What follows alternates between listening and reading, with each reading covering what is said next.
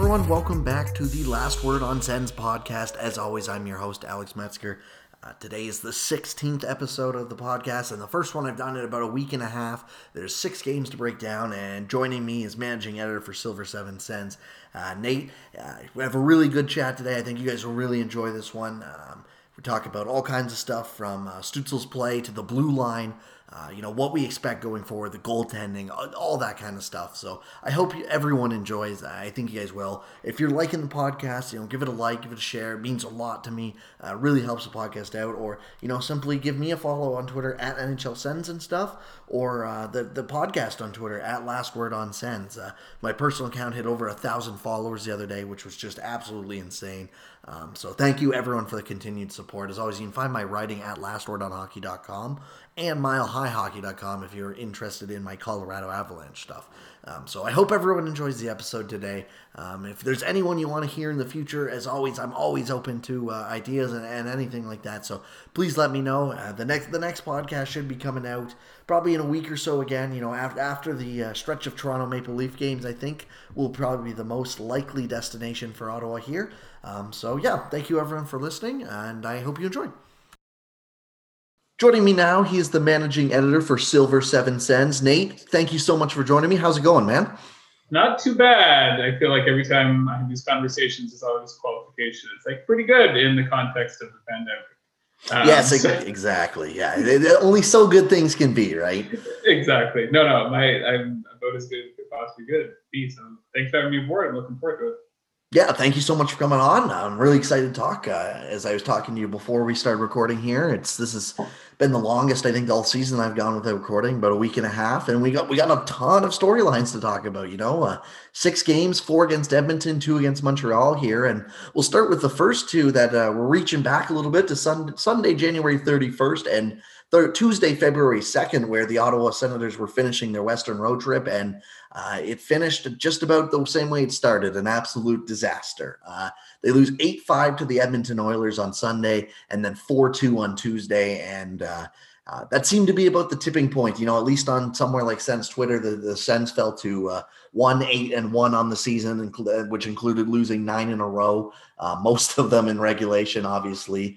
Um, you know, it's I'm trying to just go back and think of some of those games, but um, my takeaway from those games was just how much that I think Ottawa had to grow. Because if you looked at just the the stat sheet, obviously eight five doesn't look good, but if if you dive into the advanced numbers a little bit, you might go, okay, this isn't too bad. You know, the first the the eight five loss, Ottawa controlled a lot of play at five on five.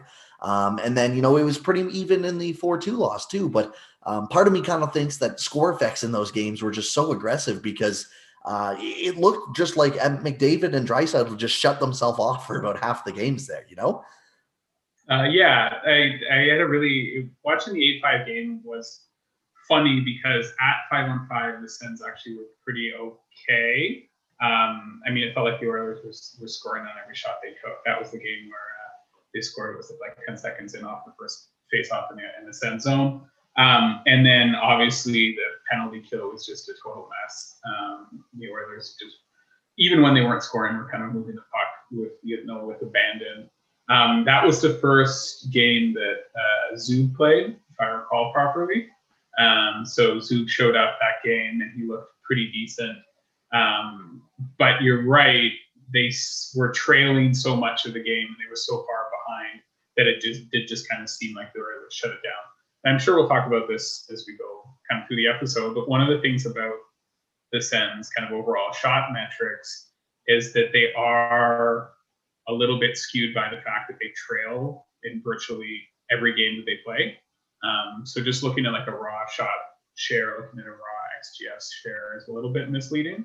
Um, this game, it's one, it was one of those games where it's kind of hard to, in my opinion, anyways, to like get a read on anything. Like when you go down so bad and there's so many aspects of you know your penalty kill, but also your defensive zone coverage that are just totally broken, it's really hard to say, you know, what is what is like what is a specific thing that you could focus on. That was just like I think you you said it well. It really felt like that was really plumbing the depths right there. That was about as as low and as bad as it's been for the Sens this year. Even though you know you look back at the at the shot differentials and you're like, oh, it wasn't that bad you know, they trailed the whole game.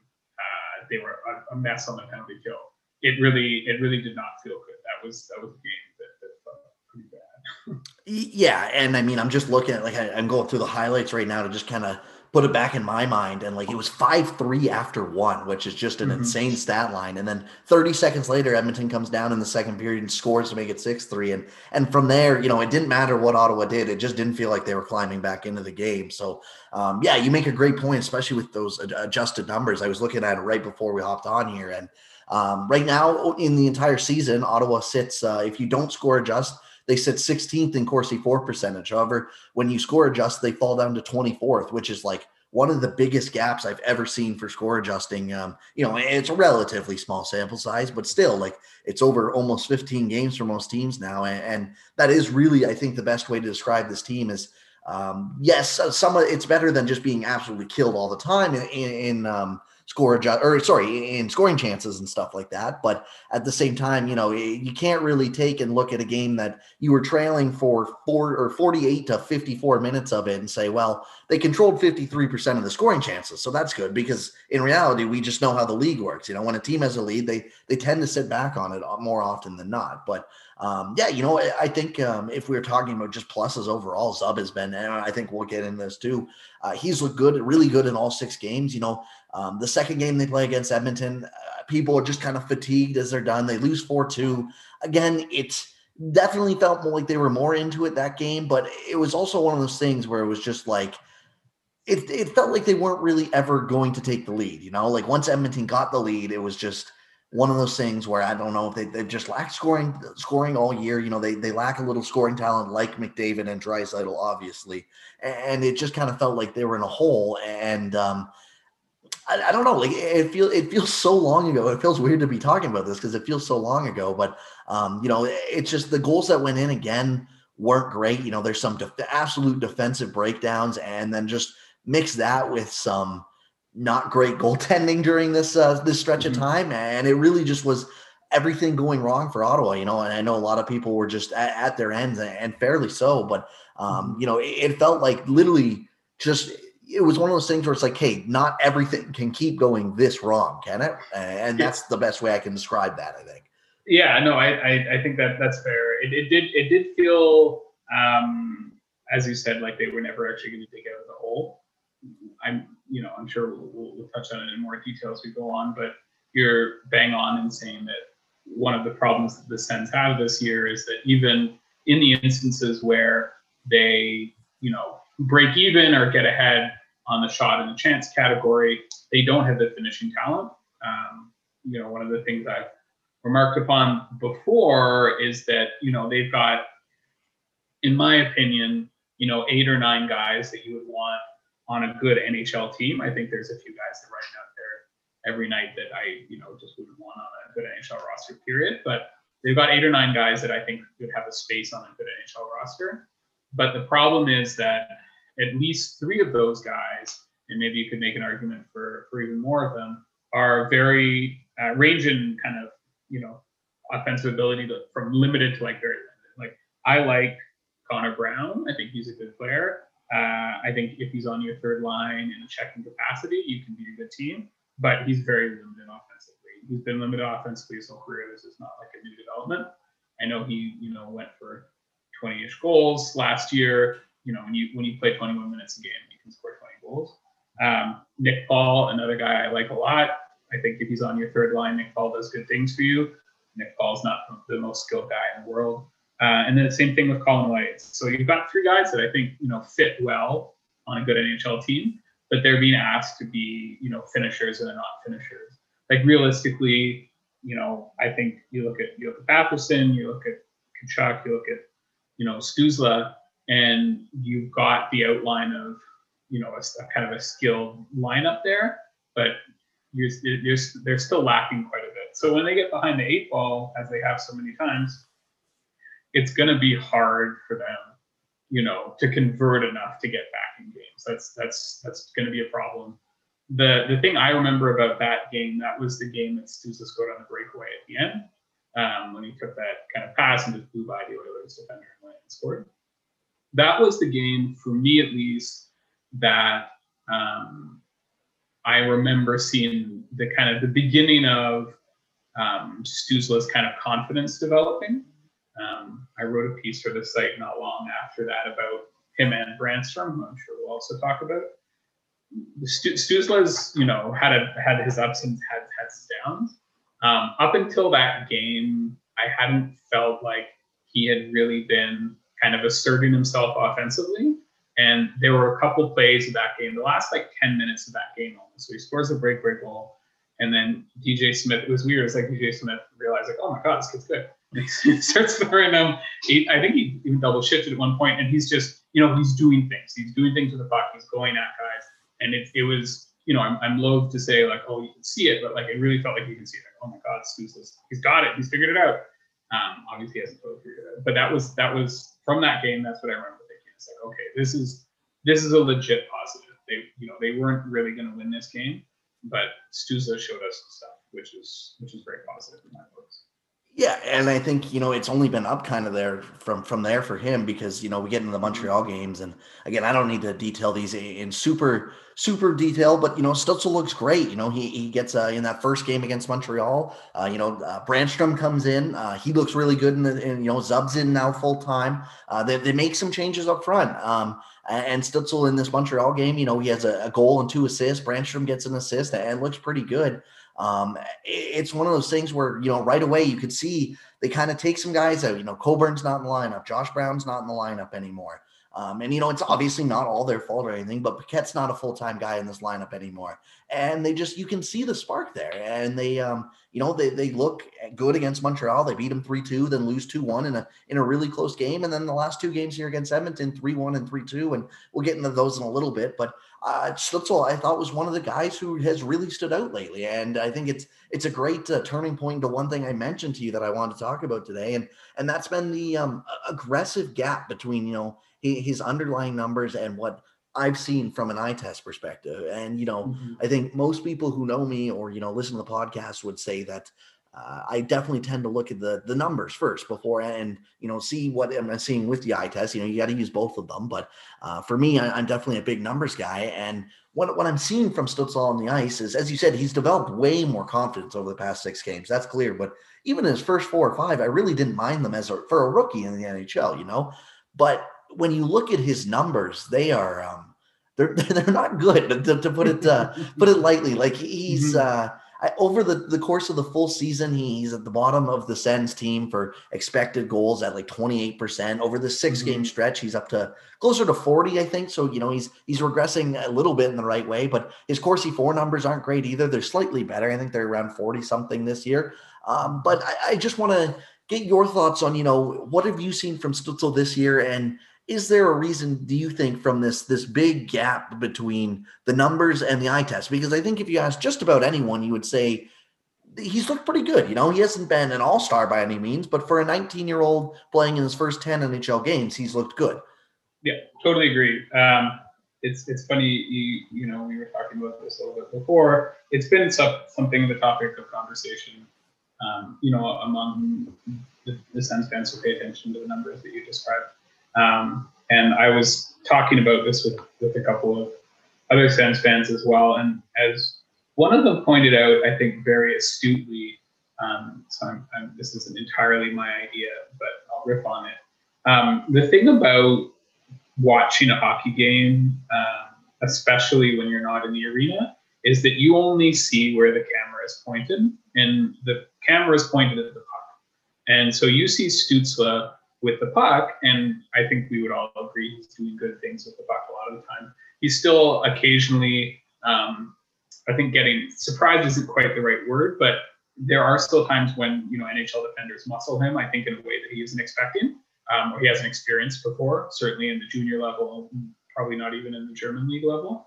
Um, but what you're missing just from watching a game um, is everything that happens away from the puck, right? And so there's this whole big part of, of a, a, hockey game that's occurring, you know, away from the puck, uh, especially defensively. And so I think the issue that you would you would kind of uh, ascribe to Stützle is he's probably struggling a little bit defensively, as you know most you know 18 and 19 year olds do in the NHL, uh, which is kind of totally expected. And you know you may not see it, but the numbers see it, right? And so I don't I don't think the you know the numbers are wrong. Like they they are what they are. I guess in that in that regard, though, I, I would say kind of two things. Uh, the first thing is, um, especially with this small sample, I'm hesitant to put a lot of weight on expected goals. Um, even with this small sample, I get a little bit nervous about individual player Corsi, but expected goals are even a smaller subset of that. And so, in general, I would expect the expected goals to regress to the Corsi number. So, you know, where is he at these days? I think it's like 47 or 48. 47, yeah, just checked. So, you know, not wonderful, but not totally swamped. And, you know, I would expect his expected goals to come back to that. And, you know, by the way, I would say the same thing if he was way above, like if he was rocking a 60%, you know, I would say the same thing. The second thing, though, in, in that area um, is that, you know, young players do often struggle by, you know, advanced metrics, which are, are very useful tools for measuring um, NHL, be, because playing in the NHL as a teenager is very hard. And what you're going to see, and and this is you know my total personal kind of scouting opinion is what you're looking for, uh, especially with a player like Stützle, is are the skills there to be a high player? In my opinion, yes. I think anyone who watches him play, like, wow, okay, he can execute high level plays. To my to my eye, there's only one other guy on the Sens who can execute plays like he can, and that's Chabot. Uh, even Brady Tkachuk, who I'm a big fan of, does a lot of things really well, but even he doesn't have the high level skill that, that Stützle has. It's just it's just Chabot. Um, and if you can do that, uh, the other stuff, in my opinion, like you know where to be positionally is going to come.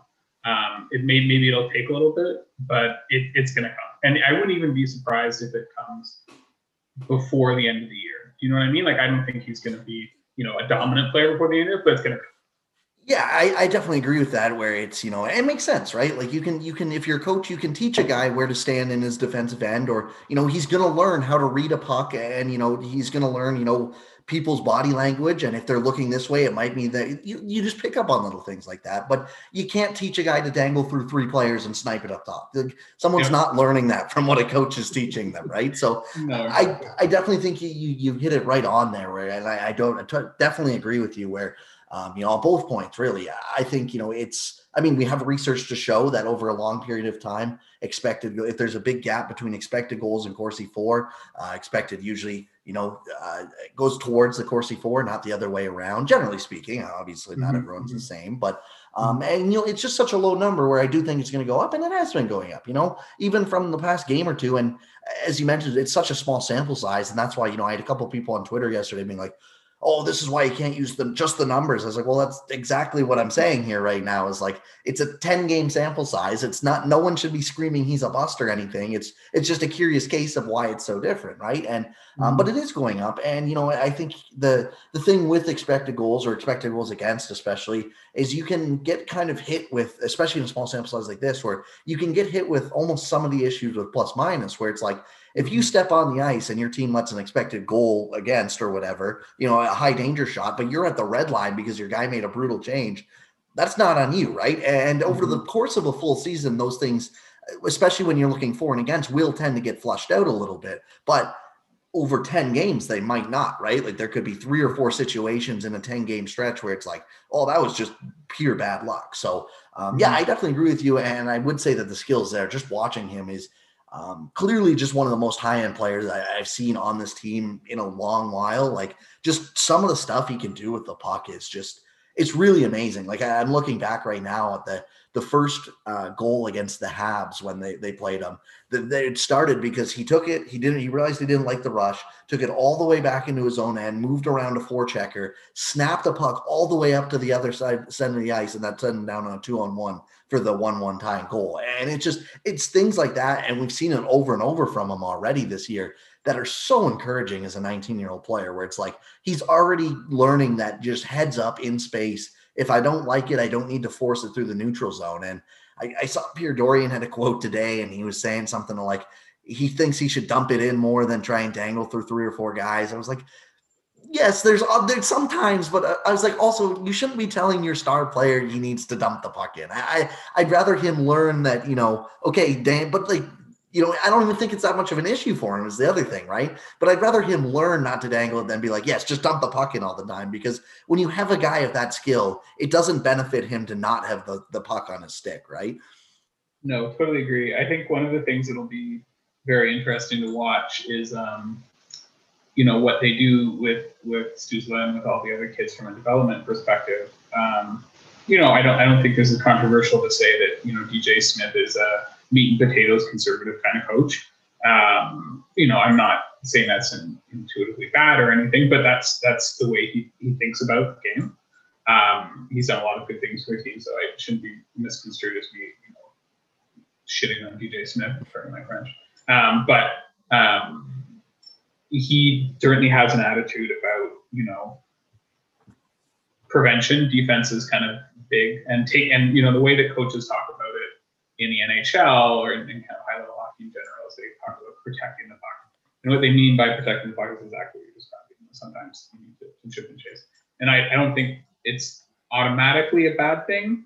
Um, but I do agree, you know, when you've got skill guys, one of the things that you should be doing is giving them the freedom to create. And I think what's really interesting about like Chabot's development, for instance, is that they seem to by and large have allowed him to continue to create offensively.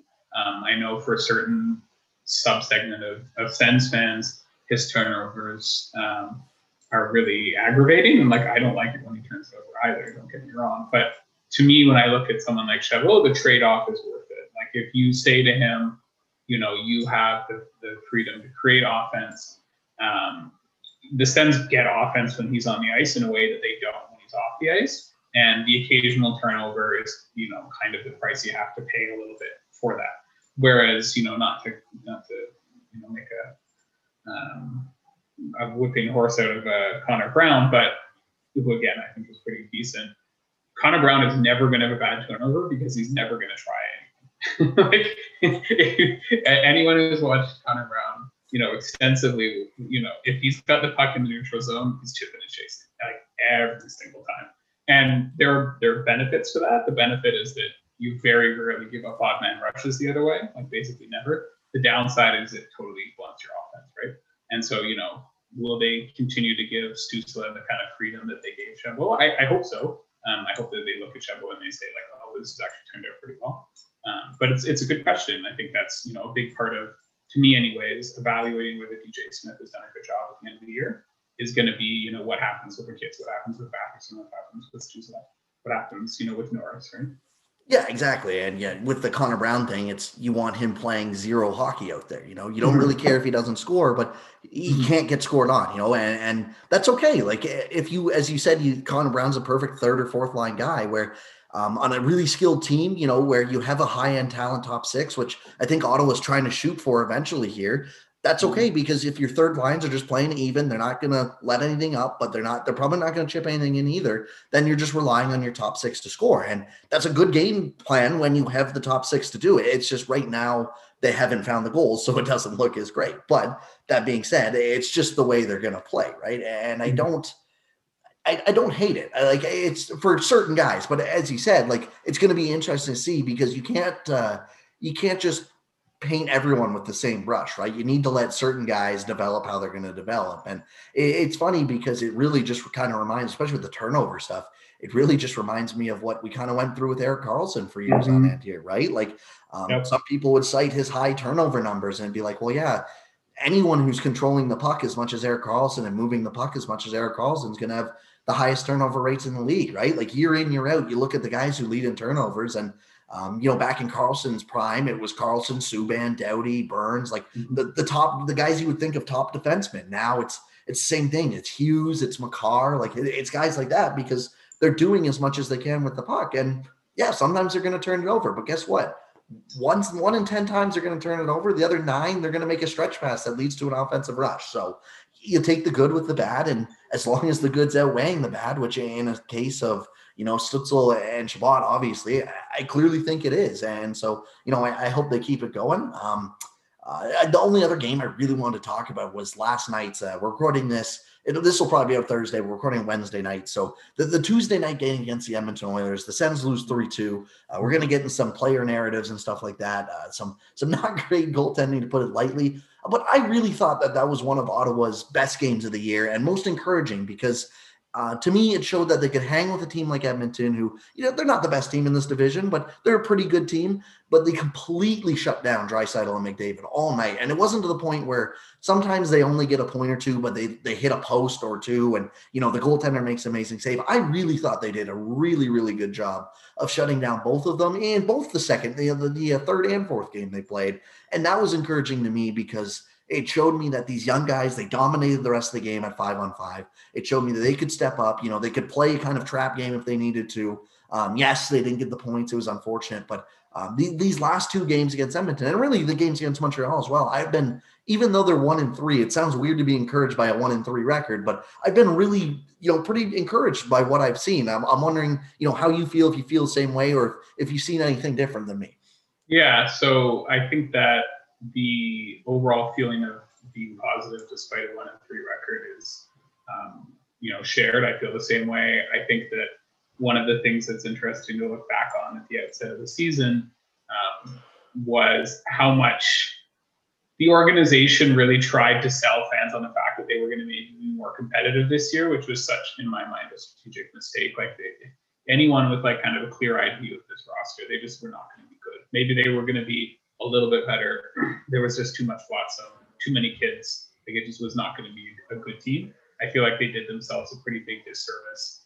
Uh, you know, when when Dorion and Melnyk were kind of like, yeah, you know, we're going to be competitive. That's that's that's. I, I mean, you know, some people would say, you know, what are they supposed to say? Oh, I don't say anything. Say, you know, the kids are gonna are gonna Focus get better, and, and, yeah. and, we're gonna. It's a development year, you know. Yeah. Um, so you know, I I didn't come into this season with any delusions about um, the Senators like competing for playoff spot or anything. Um, you know, I did our preview columns. I went on some podcasts.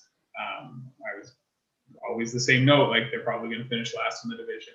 Um, it brings me no joy to report this. Like I don't like that they're finished last, but um, at the same time, you know, I think my expectations for the team were that um, we see forward progress, like we see better sustained play, we see development of the of the youth, and on both counts, there have been a lot of positive things to, to, to, look at from the last few games. So yeah, from the last four games, you know, carried the play in a lot of those games. Some of the things that we talked about before, you know, where a score effects are playing a big role in some of those big blowouts. Not the same way in these last few games, right? Like in a game that you know you're down, uh, you end up losing, you know, eight five, for instance. We talked about that game. They were just, you know, two or three goals spread the whole game. They were just, you know, blitzed.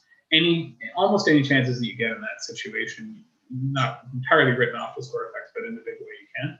These games against Montreal and the last two games against Edmonton, they were competitive in every single one of those games, and the other teams, you know, were not trying to, you know, turtle for two periods. Like especially last night's game uh, against Edmonton, you know, Edmonton maybe was trying to protect the lead, but they weren't trying to get, you know, outshot 30 to 10 over the last two periods. Like that, that wasn't their game plan. So, you know, very much kudos to the Sens for that. Um, the only disappointing part, I guess, is obviously Brannstrom's injury, but, you know, progress from the kids. One of the things you touched, you, you mentioned that I wanted to touch on was, you know, how they held their own at five on five last night.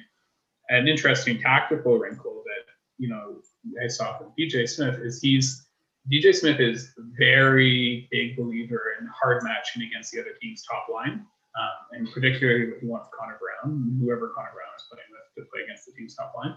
So um, even though on the whole the Sens had a very successful night five on five last night, uh, the Brown Tkachuk Tierney line actually kind of got buried a little bit by McDavid. Since we're a little bit lucky that that line didn't, didn't score. Um, now that kind of happens to everybody. Like McDavid's line buries everybody, especially now that he's got uh, Jesse Puljujarvi, who I thought absolutely fantastic for the Oilers.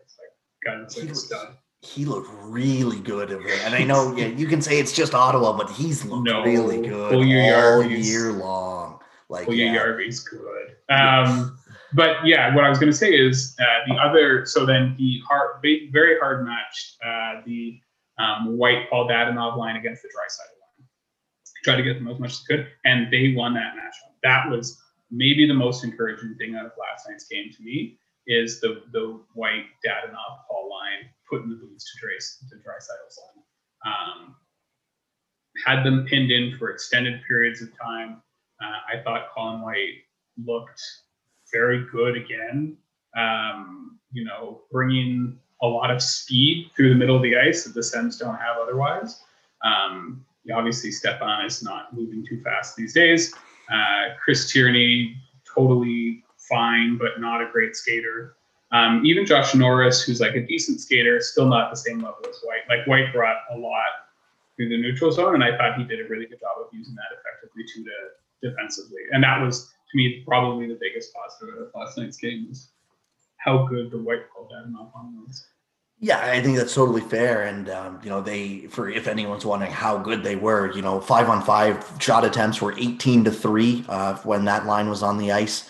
Mm-hmm. Um, the expected goals number was uh, 0.9 to 0.18. So 83% in both of them, which is just mm-hmm. like outstanding, absolutely dominant numbers, you know, like for comparison, um, I would say a line that, you know, had a pretty good night was Stützle, Norris, Watson, and they were at 57%. percent mm hmm And, uh, I don't know what they're expecting. Sorry, uh, 85 actually that's a huge gap in between but um but still like eh, it, it is encouraging and it's one of those things where again i don't really want to beat a dead horse because i think every coach has their ups and their downs but the fact that it took colin white seven games or whatever to get into this roster full time mm-hmm. will it, it, will never not blow my mind and I, I don't know if they were trying to send him a message or what but like it was just it was painfully obvious that he was definitely one of the best eight forwards on this team probably like at, at the very worst i think if you even if you want to say norris and stützle are better from than him on day one which i don't i don't think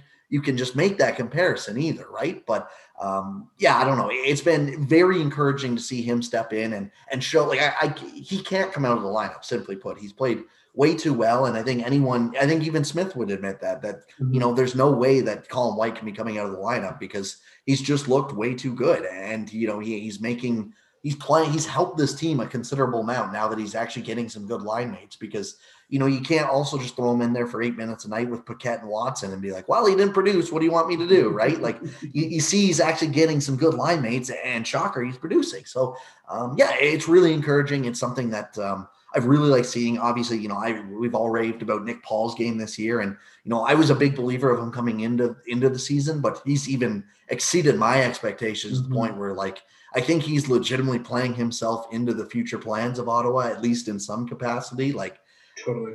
I um, go heading into this year. I, like, I don't think I would have had him on my expansion protection list. Would you? But like, if he continues this play, I, I think he's going to be on it, or at least a prime contender for it. That's for sure. Yeah, Nick Paul's actually a really interesting player to me because um, I think that he, he rescued his pro career last year because he was falling out of favor with the Sens organization before last season. He got kind of one last kick of the can after you know dominating the AHL and um, had the good fortune of being on a line with uh, JG Pageau, uh, and Connor Brown, um, which was kind of a, a, good place for him. And he, you know, potted a few goals and he kind of caught the team's attention. And in some ways, it was, you know, a bit of a case of making the most of an opportunity, right? And based on that, and I, I mean, you know, I don't think it was like all luck or anything. Like I think he was, he was pretty good. Um, you know, he earned that that contract, and you know, now he's very much in, in Ottawa's plans. Um, I think that he, like Connor Brown, you know, is a is and like an elite, you know, fourth liner, good third liner, you know, the kind of guy. If if you had like that that Pageau Brown, Paul third line to me is almost like the ideal of a third line. A little bit of offense, good skating, defensively responsible, uh, can grind out a cycle in the offensive team's end, you know, where they tire out the other team stars. An energy line that's actually yeah. good at hockey, right? Exactly. exactly. No, that's exactly it. Um, the thing that I think is most impressive about Paul actually this year, you know, versus last year versus the season before, um, is he's always been uh, a, big guy. He's a huge guy, And I think that in the past, maybe the way he's been coached up, or maybe the way that he's kind of approached the game is very much to be, you know, a pure uh, bang and crash guy. And I think that from watching him this year, he's taken a more kind of nuanced approach to it, where you know he's he's laying the body when when he can when it makes sense, and he's winning lots of physical battles. I'm not discounting that, but the plays he's making, I think that everyone's latching onto, where he's knocking down passes in the neutral zone, where he's you know breaking up uh, plays. It's like you know not you know Mark Stone, but it's Mark Stone esque. It's this idea of you know anticipation of being in the right place, of never giving up on a play. And I, I think part of that is honestly his confidence. Like, you know, he's got a full time job in the NHL now. He's not going to get demoted. You know, if he goes a game where he doesn't score a goal, um, you know, he doesn't have to prove himself on every single shift. And that kind of level of confidence allows you to, you know, pick your spots a little bit better. And he just, he looks so much better in that regard. I still think, you know, maybe the hot start kind of got people a little uh, hot under the collar, or you know, saying, "Oh, Nick Paul, top six guy." I, I don't know if I go that far, um, but uh, you know, he's for for a guy that two years ago I didn't think was in the Sens plans at all, as you say. Um, you know, I think if Nick Paul's your your third line left winger, you're in good shape. Yeah, I think he might be a top six on this team, but mm-hmm. this is also the 31st place team in the league, right? So yes, totally uh, yes, yeah. yeah, but and yeah, the confidence thing is, but what I've kind of hit on a couple times this year is, you know, um, again, he's taken a, his game to a whole new level this year. That that's un, undeniable. But it just felt like a couple times, you know, two especially two years ago, you know, under under Boucher or Crawford or whatever, whoever he would get a chance under. It felt like he was just he knew that he was playing to not make a mistake. He knew if if a mistake, you know, if a goal went in when he was on the ice, it didn't really matter what happened. He was going to be benched or you know sent down the next day because of it. And, and it's just not a good way for any player to play, right? Like when you're playing like that, you're not going to play like the player you can.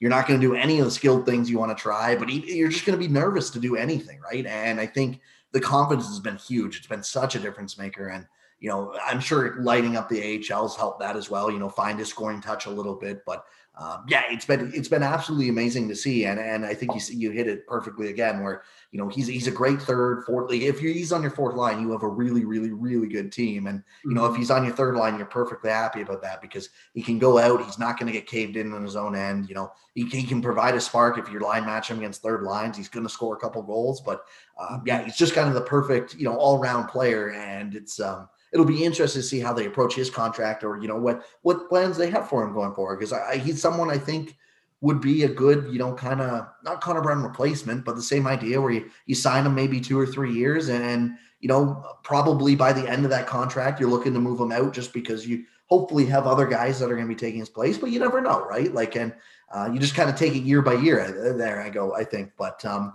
yeah you know some other guys that have kind of impressed me over this last little stretch uh, uh, Zub or Zub. Um, you know, he's been the talk of Sens Twitter lately.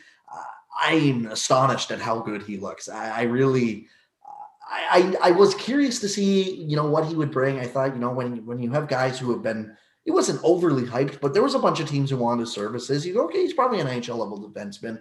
He, and again, it's six games, so you can't make any any uh, total prophecies right now. But if he continues to play even somewhat like he's playing right now, I think he's another guy who's probably starting to pencil his way into the Sens' future plans, at least for the next two year year or two, right? As they try and develop some more guys, because he has been dominant and like legitimately is looking like a top four defenseman right now in the NHL. Yeah, no, so it's, it's funny you say that. Actually, I had an article uh, uh, this morning at the site about about uh, Zub. Uh, I think you pronounce it. Um, yeah, I, I was not I, I was not full of, you know, big expectations for him when he came over. He's 25. He's only ever played in the KHL. Um, you know, I, I, I think good players get missed, but usually, you know, if you're going to be an impact player in the NHL, at some point you'll have been drafted, or you know, s- someone will have picked up on you. You won't be signed in as a 25 year old with the Ottawa Senators. So um, you know, my expectations weren't super high, but I also viewed him as almost like a total wild card. I understood that, um, you know, there was a wide range of possibilities on the, on the board for how he was going to perform. Um, I also was a little bit apprehensive because the you know the parallels to uh, to Zaitsev were a little bit eerie.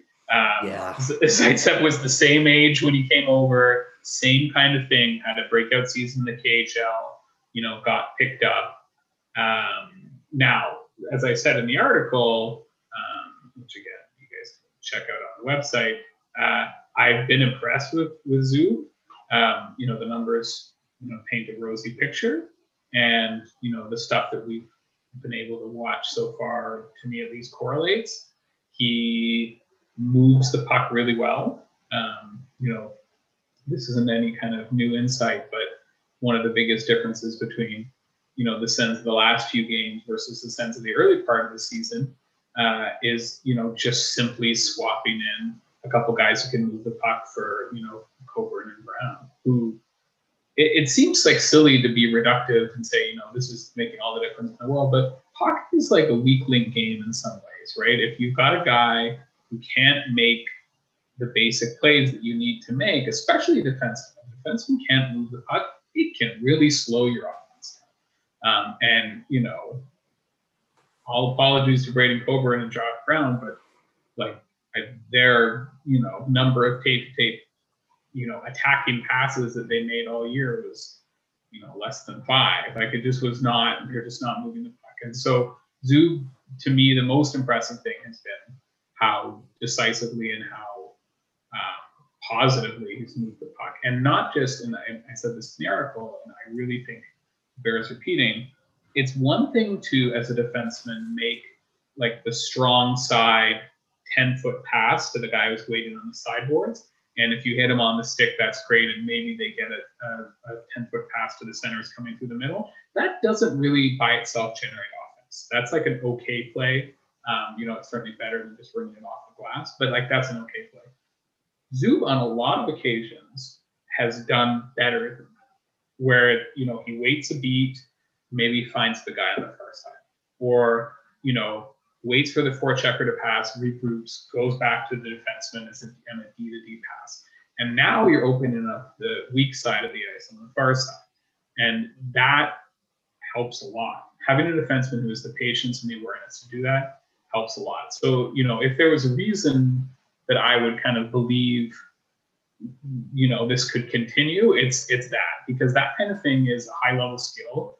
Um, you can get lucky uh, over any period of time, like six games, especially as you said, it's a tiny sample.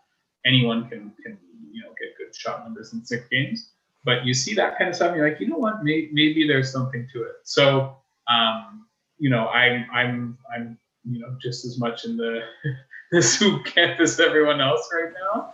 Uh, we'll see where he ends up. I, you know, I, as I said in the piece, I would be very loath to give him a contract right now. I would be very careful about, you know, making any uh, rash decisions. But he's he's been good. I I really liked him.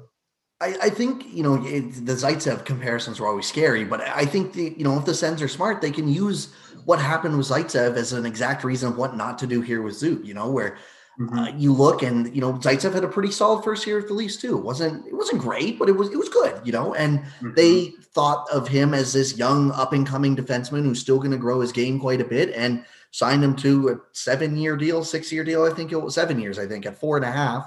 And you know it backfired, and I think that's the exact thing Ottawa should avoid. Um, because again, like yes, he might you know produce somewhat like this over a 56 game sample and it could just be purely luck you know? Um, you know obviously i think there'd be a little more to it but uh, and it maybe not be this high but at the same time it you know it just goes to say that like you you shouldn't be taking a 40 to 50 game sample and being like yeah that's all we need to know for this guy especially as you said he's already 25 it's not like this is Cale Makar coming into the league or or Hughes coming into the league and and they look amazing at 19 years old. It's a 25 year old who in all likeliness this is the best hockey he's going to be playing in his career you know?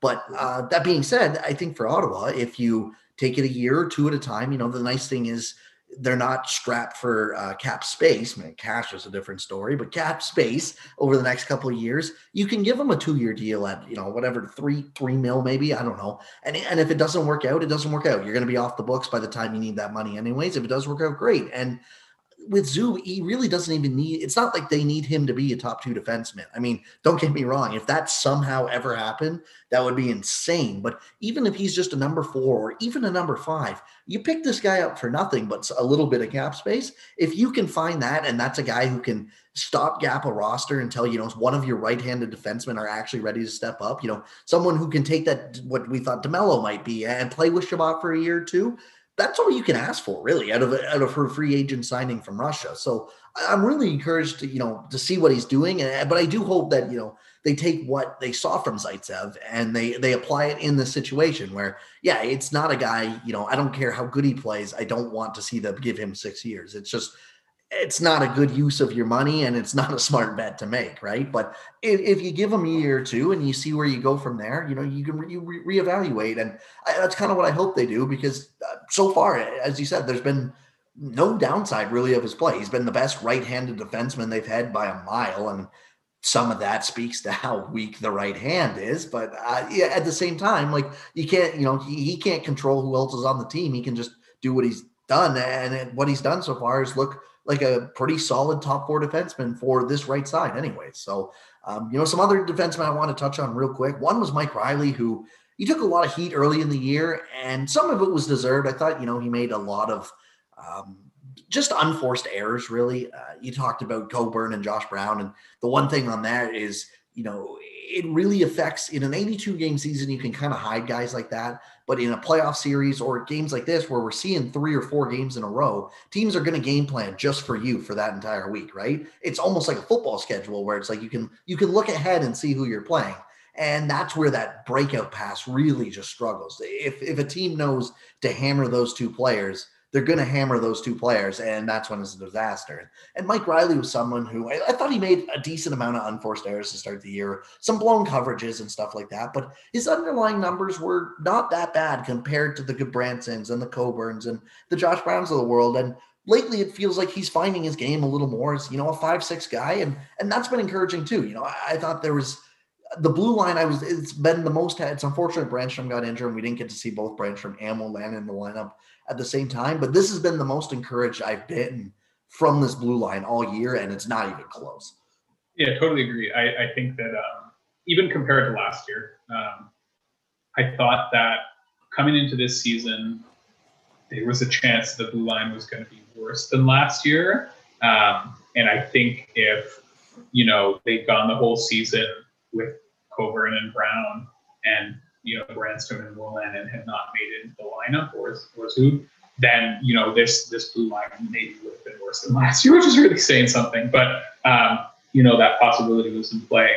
Um, whereas, yeah, I you know Brannstrom's obviously been good. Zub's been a big surprise. Um, but to get to your point about Reilly, I, Mike Reilly to me is in some ways the most interesting player on the Sens because I, I've talked about this before, but to me, there's like a Mike Reilly experience. And the Mike Reilly experience is like, whoa, that's awesome. And then, whoa, what the hell? Uh, and there are a few players on the Sens who I think fully encapsulate, you know, like the full spectrum of what's going on in NHL games is Mike Reilly. And there was actually, there was one sequence last game that I think really, I mean, I maybe people who watch the game will remember this. Uh, that really summed up the Mike Reilly experience for me, where the Sens were defending. Uh, it was in the second period. There was a play. They kind of broke it. They kind of you know busted play in, in their defensive end. Riley picked up the puck and led the rush, uh, essentially creating a three on two. He's a good skater. Gets going to the neutral zone pretty quick. Um, you know, great. We love to see it. He's pushing the attack. Uh, and you know, there's nothing that Mike Reilly loves to do more than push the attack. And so he went right at the Oilers defenseman for kind of clear reasons, and he got pretty easily poke checked. Uh, very Mike Reilly play. But the puck kind of goes to the sideboards, and he makes a very good play to, to knock down the clearing pass and recover it. And now he's got the puck on the left sideboards, you know, with full control. And I don't know, maybe he just doesn't realize how much time he, he has but he kind of like wildly spins and flip, throws a wrister on net, and it's just kind of blocked right to the corner, and the Oilers break out. And it was like, you know, two fantastic plays, two what the hell are you doing plays, and it was just like all of Mike Reilly happening at once. It's just things are happening all the time when Mike Reilly is, is on the ice, and he'll go through stretches where um, you know the positives outweigh the negatives um, because you know he has a decent amount of skill and he's got pretty good offensive instincts. But then, yeah, I mean, I, I forget which game it was now. It was one of the first games of the season, maybe against the Canucks, where he just got turnstiled a couple times. Like, oh man, you can't like how can an NHL defenseman get turnstiled like that? You can't can't have guys just walking you. So, you know, Reilly to me, I think he ends up as your sixth guy or your seventh guy, and he kind of slots in, you know, in a matchup where okay, one of our puck moving guys is out, we need we need some help in that regard maybe we need somebody to run the second power play unit. Like to me, Reilly fits in that kind of situation pretty well. Um, I, I think you know long term, I, I don't think a good team can have Mike Reilly on their second pair. Um, whereas you know we were talking about Zub before, you know it's six games, but they're you know in the six games that Zub's played, like I, I don't know, maybe you could have your second pair. Um, but yeah, I think Reilly's your if Reilly's your seventh guy, you're fine if he's more than that, you're in trouble. Yeah, he. It's not a perfect comparison, but he really reminds me of what Cody Ceci would be if Cody Ceci was played where he should have been played. You know, in that six yeah. seven slot where it's like, or five yeah. six slot where it's like he's you know not he doesn't have to take big matchups and he's allowed to do kind of what he wants because it was a it's a lot of what you just described with Mike Reilly is what I would see with Ceci for four years where it's like he would make this beautiful three line tape to tape pass and then he would just completely forget how to play defense and let three guys walk in wide open in the net. It's like, what are you doing? But it's it's just it's so just weird in one side and the other. And um, yeah, I, saw another quote today or a rumor I can't remember from who, but there was a rumor that you know Brannstrom playing this well might force uh, the Sens to take a look at a Mike Reilly trade, and I'd be totally fine with that. You know, if you can get some kind of asset back for him, I, I don't know what you would get, maybe as a fourth or something like that. Yeah, but like that even that I think is okay because as you said, like most teams should be able to identify a Mike Reilly type. Now, should is different than can. You know, obviously Ottawa went out and looked at Josh Brown, Erik Gudbranson, uh, Braydon Coburn. We're like, yeah, those are great guys to bring in on the, you know, for this defense core. But you know, most teams can go out and identify that. So in theory, it should be easy enough to replace him going forward if you need to as well. But it's just been it's been more encouraging because I thought he was someone who definitely at the start of the year took a lot of flack with um, you know some of the other guys that have really just not had any numbers to show you know yeah. what they're doing. And so it's been good to see. Um, you know I, I, don't want to keep you too long here but one of the, one of the other bigger uh, talking points i wanted to uh, discuss real quick was goaltending because that has taken a massive uh, shift in discussion over the past four or five games uh, Matt Murray has looked amazing in the three last three games he has started. Well, four, I guess, that he's played in. Really, he, you know, I don't know his numbers off the top of my head, but I um, mean, it's over, well over probably a 920 in his past four games, and he's just he's been he's looked really good. He's looked like that 2017 form we saw Matt Murray in. Um, so you know, with him, he's not even the bigger focus, I think, right now. But for him, it's encouraging to see. I don't think he's going to be this good. I also don't think he was going to be as bad as we saw in the first four games or so from him.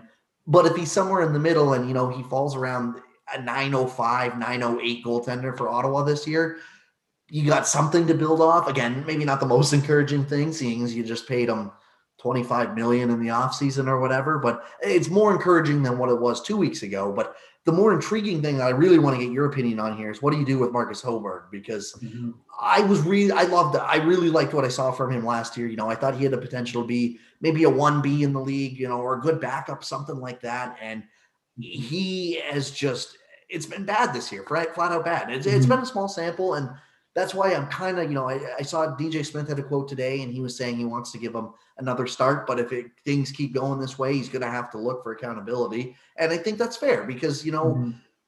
I, I, it's such a tough decision, but I'm, I'm kind of on the fence right now of the season is so meaningless anyways. They're, they're going to come seventh.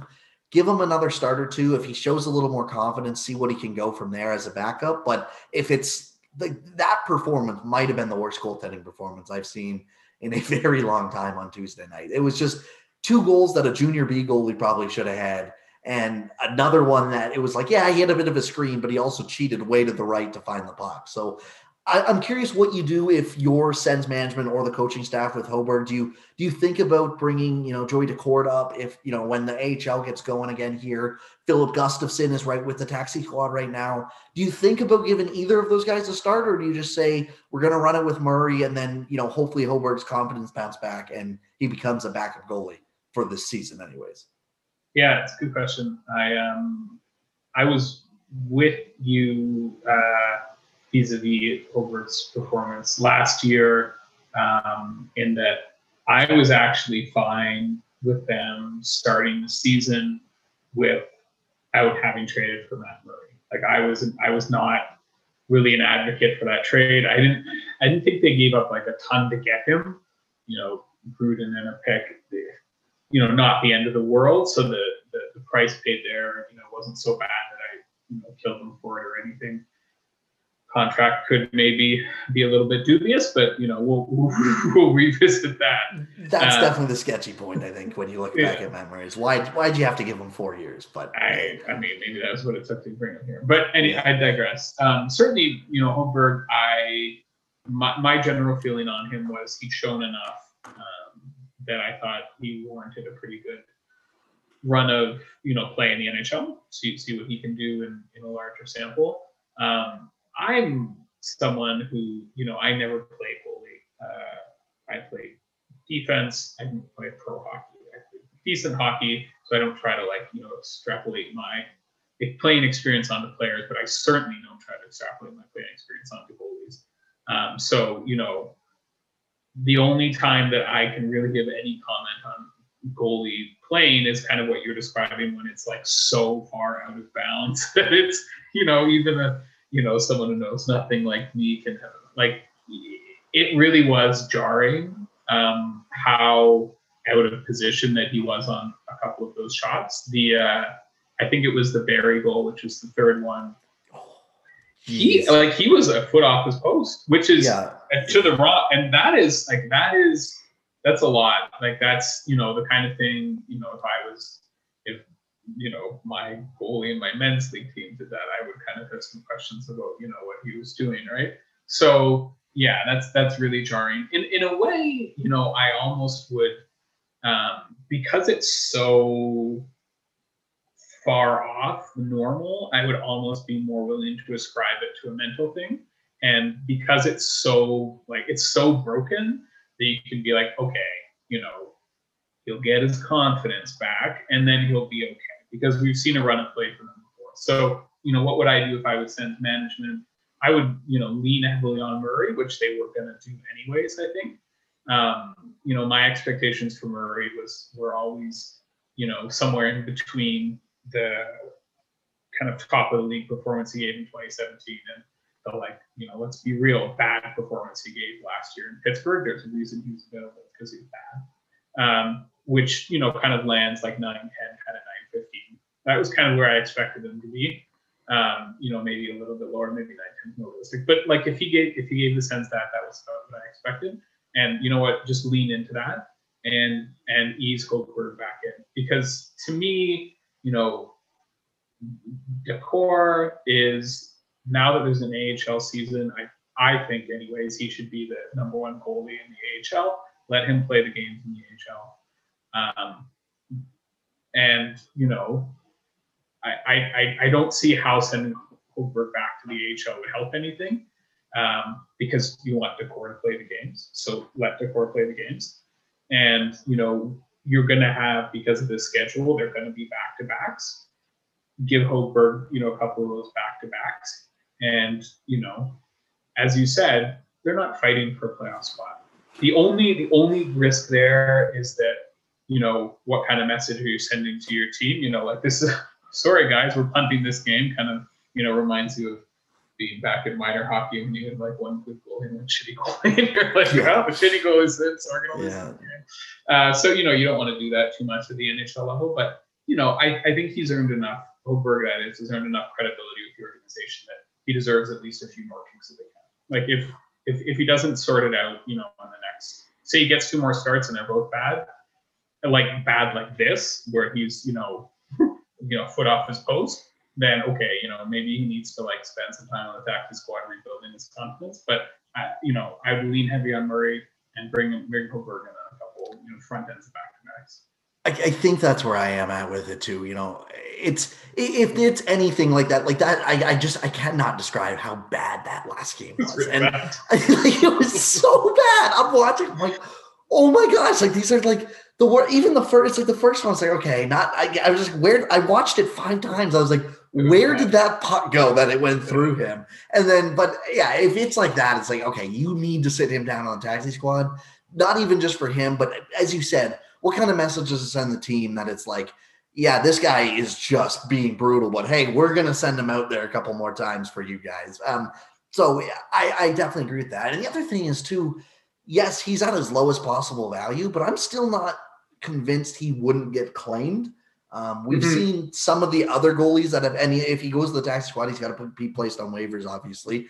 And we've seen some other goalies that have much less of a history of being good than him be claimed this year already because teams are so desperate for when a guy goes down or they need someone on their taxi squad. Now, with how many teams are on delay just because of COVID situations, maybe you get a little more lucky right now. But it's just something that I'm not entirely sure I'd want to risk because at the end of the day, he still is a 25, 26 year old goalie who's shown some good potential. And I don't know if I'm entirely ready to give up on that. And mm-hmm. I, I, I think you, you know, I, I, definitely agree. Where if it's three or four more games of this just can't continue, then mm-hmm. sure, yeah, you, you cut bait and you hope that no one takes him and you can rebuild his confidence. But um, you know, just right now, I, I, would be okay seeing him get another game. I looked ahead, uh, the Sens schedule coming up here. They're going to play. I think it's four games that have days spread out. So I'm assuming Murray will get all four of those. And then mm-hmm. I think the fifth game is a back to back against Toronto in about a week and a half. I, next Thursday, I believe it is.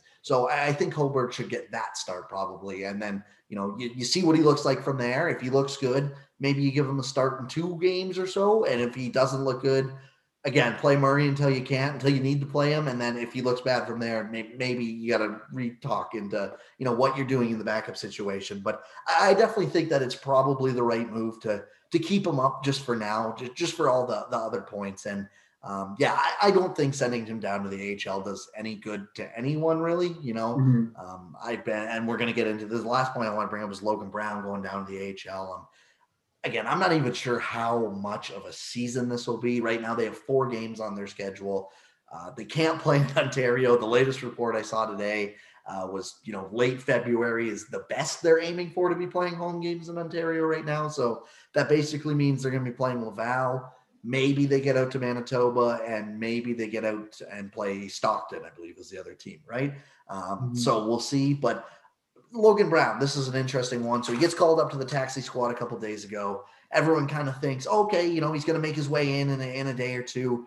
Uh, Anisimov gets waived this morning. People are like, oh, this is Logan Brown's spot. Like, you know, everything's looking up here. And then it gets told that Matthew Peca is back up on the taxi squad and, and Logan Brown is down in the AHL. And the, the point behind it is to play AHL games and get his feet underneath them. And I have some thoughts on it it's not the end of the world. Let's let's get that out of the way, right? Like mm-hmm. it's not like this is just the worst decision ever anyone's ever made. But what mm-hmm. frustrates mm-hmm. me is it just feels like there's not much of a plan here. Um, mm-hmm. I can ask a bunch of questions. Why was he not on the taxi squad before? Why bother calling him up for two or three days just to send him back down? I think he probably should have been starting at the beginning of the year, but uh, like the, the biggest thing that makes me mad is the whole the biggest defense I've seen is the reason for this is to let him get his legs underneath him. He hasn't played and everyone else has been playing for a month. That would be a good reason if he was hurt and he couldn't play for a month, but it is the team's fault that he is not playing for a month while everyone else has. And now they're using it as like, well, he hasn't played for a month, so what do you want us to do? It's like play him at some point during that month, you know? And um, like that's the biggest thing for me is where it's just like it's your fault he's not playing. So don't act like, you know, oh, well, we couldn't have done anything. And, and the other thing is, with a four game, eh, like this is going to be a glorified scrimmage. I, eh, maybe not. Maybe maybe I'm wrong, but none of the AHL play or a very high percentage of them have not played hockey in a year almost, right? So yeah. you're sending him down for what is going to be like a preseason game for the AHL. I don't think that playing like you don't need to throw him to the fire to the wolves in the NHL, but I think giving him two or three games where you play him 10 minutes in the bottom six to get his legs underneath him or whatever is just as beneficial if he's in the NHL versus letting him play in the AHL against whatever we're going to see the next four games. Um, I'm curious to see what your thoughts on it because that's really what I'm. I'm at the point where they, these guys keep themselves in such good shape year round where uh, you don't need to throw them to the wolves, but I really don't see the harm in starting him off with like 10 to 12 minutes in a night and then gradually going from there as you know he's quote unquote found his legs. Yeah, so um, I think that as as you said, as kind of observed astutely there, you know, they made the choice to not have him in the NHL in the first place. This wasn't something that you know was beyond their control, and that actually kind of brings me back to the start of the year when one of the things that I felt was disingenuous isn't exactly the word I'm looking for, but something pretty close to that. And I think one of the things that really made Sens fans upset was at the start of the year, we were sold on somewhat competing visions. The kids are going to get a chance to play, and the team's going to be competitive. But the off-season moves that they made were largely to bring in veterans and guys that I think, you know, it doesn't take hindsight to say we're not going to be beneficial to the team being good. And if you introduce those players on the roster, they are going to take up spots. And the reality of the way the NHL operates um, is that the veterans get the jobs at the start of camp. It is it is just there was just no way that Watson, Paquette, Brown, Coburn were not going to be in that starting lineup. It just there was no sensible argument against it. The team can say all they want that you know the kids didn't take it from them. I just no, it just wasn't going to happen. You know, now you know we're ten games into the year and they've realized you know what ten games, but they've realized oh shit these guys aren't very good. Um, you know, we maybe we would have been better off just writing the kids anyways. But the moment that you know they traded for Derek Stepan they were going to have to make a choice between Josh Norris and Logan Brown. And you know, I it, give given that choice, I, I don't totally fault DJ Smith for taking Josh Norris. Like Josh Norris, uh, although I don't think he's looked like a, a, a 1C, uh, I think has been a perfectly decent NHLer. And considering you know his age and all that, that's perfectly a good outcome. But the moment they traded for Stepan, this was a choice that was forced upon him, right? They already made that decision for the team. And so I, I really agree with what you're saying, you know, going back to, okay, you know, this was something that was within your control. If you wanted Josh Brown to be in the NHL, he could have been in the NHL. And, you know, I think a very fair critique of Dorion's offseason is what was the point of, you know, bringing in Derek Stepan, right? Like ultimately, you know, you want your kids to play. Like why, um, you know, why, why aren't they playing? Well, because you decided for them not to. I, I think that given that, you know, we are now, you know, six weeks into the season and he has not, and Logan Brown hasn't played NHL hockey, I have some amount of, you know, receptivity to the argument that, you know, playing a couple games in the NHL would be nice, at the AHL, pardon me, would be beneficial. I, it, it, it's not like my preferred course of action. Obviously, my preferred course of action you, you described where he gets to play in the NHL. I don't think it's totally crazy for him to go and play in the Um, and you know, in a way, I suppose you know they can say it's part of the development plan. I mean, I don't think it makes them look good that that's the development plan, but you know, maybe that's what it was.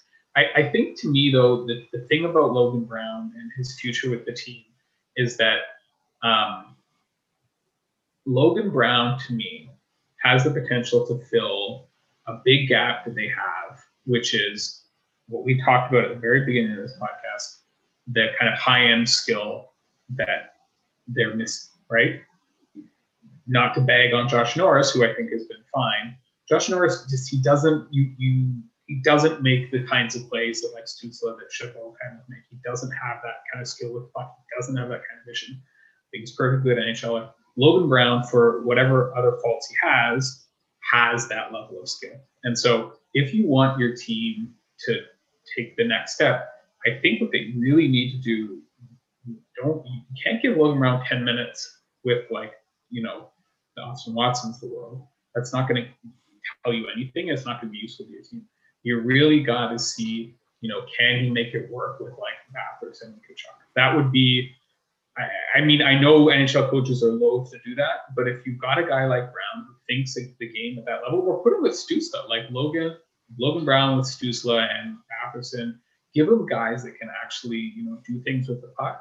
And, you know, that's when you'll figure it out. So, you know, these games in the AHL, I don't love it, but if the more important thing is when he comes up, you know, does he get to play with players that are at his skill level? That that to me is the big yeah, absolutely. And I mean, yeah, I should clarify. It's not like playing in the age that these games are going to hurt him in any way, right? I hope not. The, yeah, well, yeah, I'm saying I'm watching gets a freak injury. But if the alternative is just sit and do nothing or go and play four AHL games, sure, four AHL games, take that, obviously, right? And mm-hmm. I definitely agree. But I, I do, yes, I do hope when Logan Brown comes up that Chris Tierney slides down to the fourth line and, you know, he plays on that fourth line center and then that's fine. And then you can play Brown, Norris, White, and whatever three ways you want because um, I, have liked Ottawa's wingers enough where I think you can kind of mix and match, right? Like if you want to put that Paul uh, Brown and Batherson line back together from the, that lit up the AHL for so long, you could do that. If you want to put them with Stützle and Dadonov, you could do that. Uh, mm-hmm. Tkachuk and you know Connor Brown, or you know, and Connor Brown's maybe the, the least flashy of them, but having someone like Connor Brown's not going to hurt, right? But mm-hmm. uh, yeah, I do hope that it is in a higher role because you got to you you I, have said this all off season, but you need to know what you have in someone like Connor or Logan Brown, sorry. Mm-hmm. And you know, it's the kind of same thing with Brannstrom this year. You need to figure out what these guys are because you can't just keep penciling Logan Brown in as your 2C going forward, but have absolutely no evidence that he's going to be that, right? So if he looks good this year and you go, okay, yeah, we see a path forward here, great. If he doesn't look this good this year, at least you know you're going to need to readjust your plans going forward, right? And that's why it was just so frustrating watching so many moves and you know people just kind of seem to defend them for so many different reasons this offseason where oh you need depth for the taxi squad and oh no this is actually a good move for leadership and stuff. It's like hey well we know none of these guys are going to the taxi squad to start right? Like Paquette and Coburn were never starting on the taxi squad. Like, and and that was the move I probably liked the most from just an isolated standpoint because you at least got a second round pick for it. But mm-hmm. yeah, it's the same with you give up an asset to go get Derek Stepan. You give up an asset to get Gudbranson, to get Austin Watson. Like these are the type of players you should be taking in assets for getting, and you shouldn't be taking them all at once because unless your plan is just not play them at all, it doesn't help your team in any way, right? And you combine that with then getting assets for Coburn and and uh, Paquette, and also bringing in guys like Galchenyuk, and it's like, hey, doing a few of these moves makes sense, but you have so many guys you should be wanting to take a look at that it just it never made sense for all of it together, and it's kind of you know showing now. And I don't know, like I think ten games into the season, the start was absolutely frustrating, but now we're at least getting to see some of these young guys mixed in the lineup, which is nice. And and I, I do hope that Logan Brown is the next guy to come up because um, you know, by all accounts, he's a pretty good guy. I've, I've never met him personally, but he's a really skilled hockey player, and he's been someone who just, you know, he's battled through things like injury. It seems like every single year, you know, it'd be really nice to just see him, you know, put it all together and come through as even a top six player. And this team would be really, really crucial and something they're lacking desperately, honestly. Like again, you said Norris is fine. I think Norris has been okay as well, but they need a just bona fide top six center and they need a number one center is what they really need. I don't know if Logan Brown's going to be it, but even having him be something close to that would be nice. So uh, we'll see where it's going. Uh, Nate, thank you so much for joining me today, man. This was an absolute awesome conversation. I'm glad I could have you.